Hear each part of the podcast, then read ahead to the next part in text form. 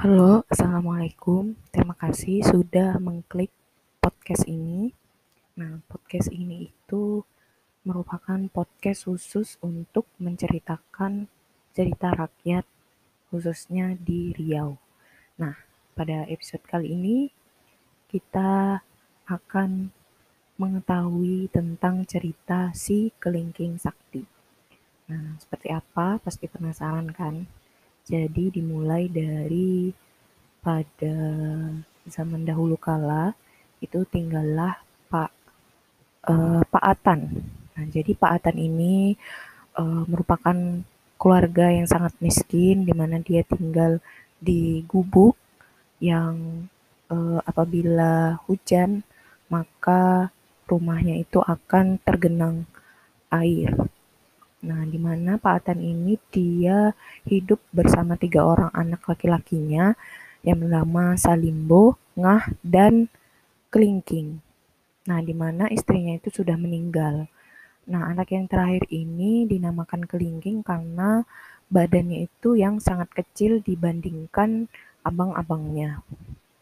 Nah, eh, Kelingking ini ditinggal ibunya itu pada dia berusia lima tahun. Jadi ini dia sangat kuat menyusu. Nah, sehingga setiap dia kali menyusu itu ibunya pasti sakit. Nah, karena itu uh, abang-abangnya itu merasa penyebab kematian ibunya itu karena dia. Sehingga abang-abangnya itu sebenarnya sangat membenci Kelingking.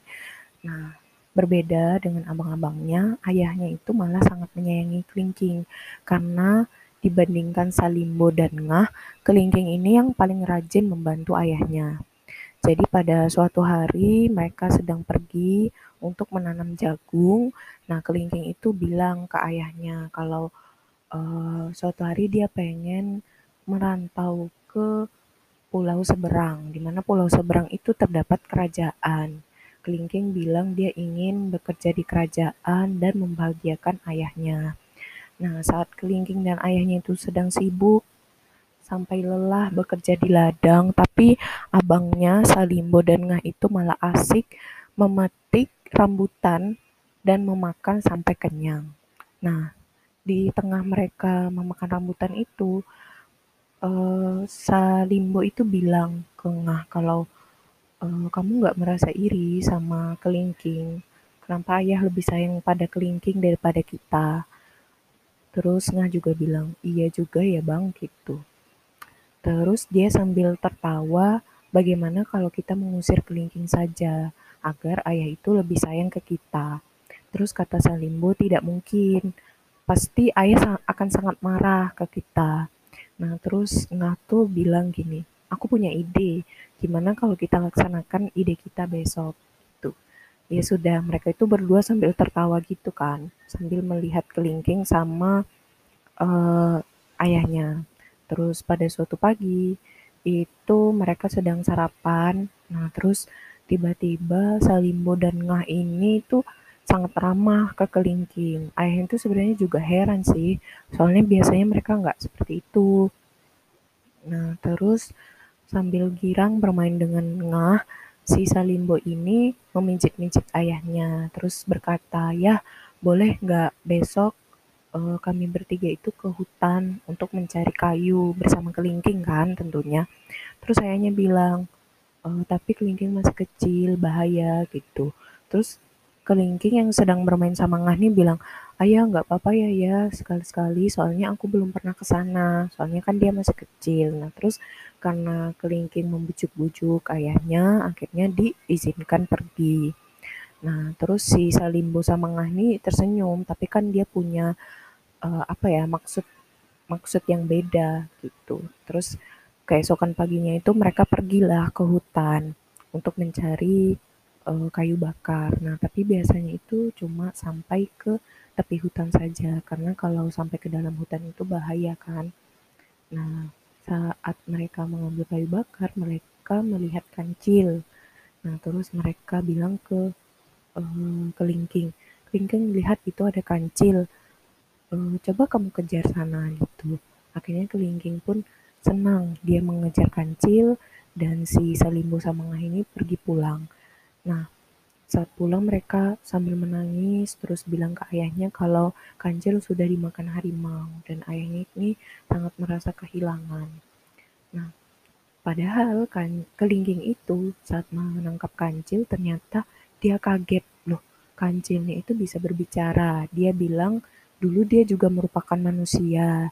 Nah, kalau Kelingking ini mau melepas Kancil, dia bisa mengajarkan cara menangkap hewan lainnya. Nah, akhirnya dia diajari dan menangkap kancil dua ekor dan dia sangat senang membawanya pulang ke rumah. Nah, saat dia di rumah itu kan malam hari, ayahnya sama abang-abangnya itu sedang tidur. Nah, terus saat dia mengetok pintu, ayahnya langsung kaget.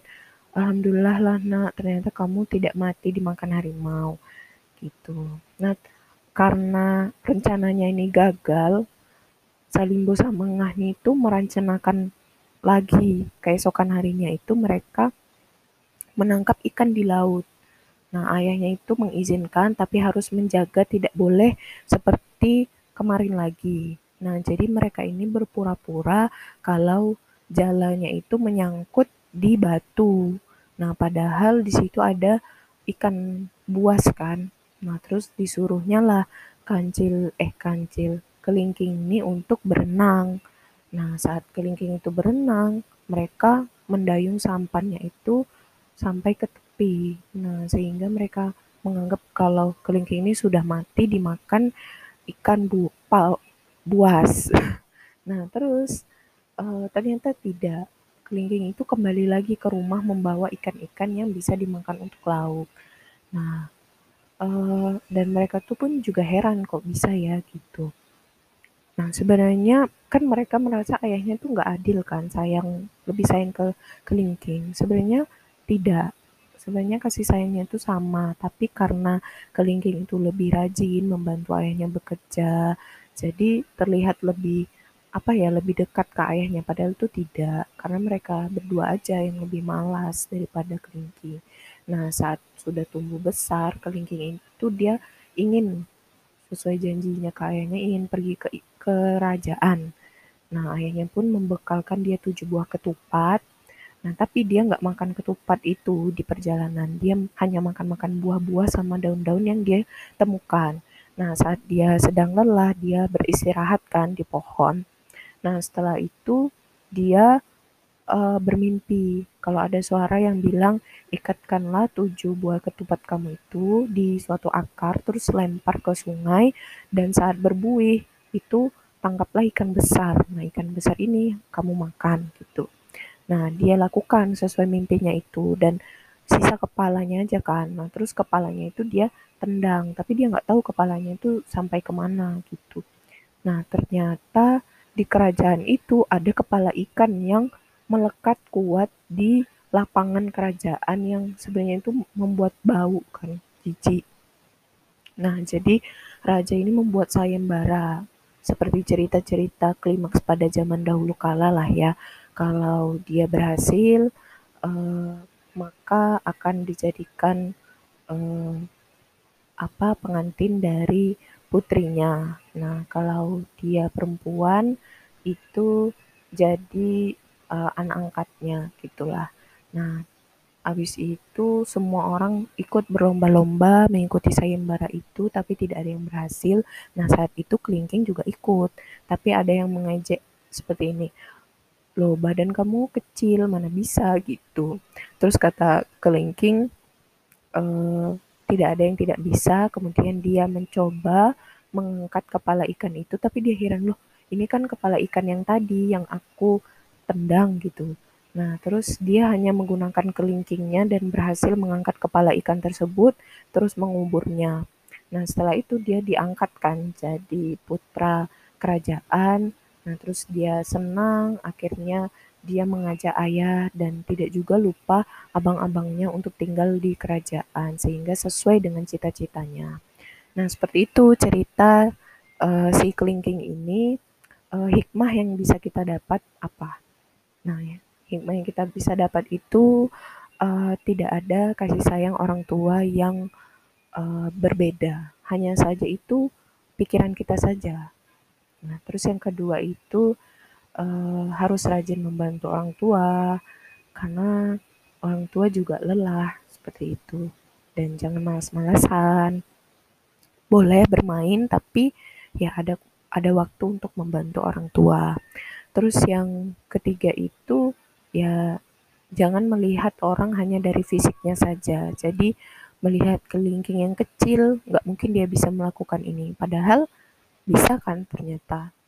Terus ya jangan melupakan jasa-jasa kedua orang tua, serta walaupun eh, saudara sudah apa ya istilahnya itu jahat kepada kita, tapi kelingking tetap membalasnya dengan kebaikan. Oke, terima kasih episode kali ini. Sampai segitu. Penasaran dengan cerita selanjutnya? Maka jangan lupa uh, ya dengarkan terus. Apakah ini menarik atau tidak? Ya setidaknya ada pelajaran yang kita bisa ambil. Ya, terima kasih. Wassalamualaikum warahmatullahi wabarakatuh.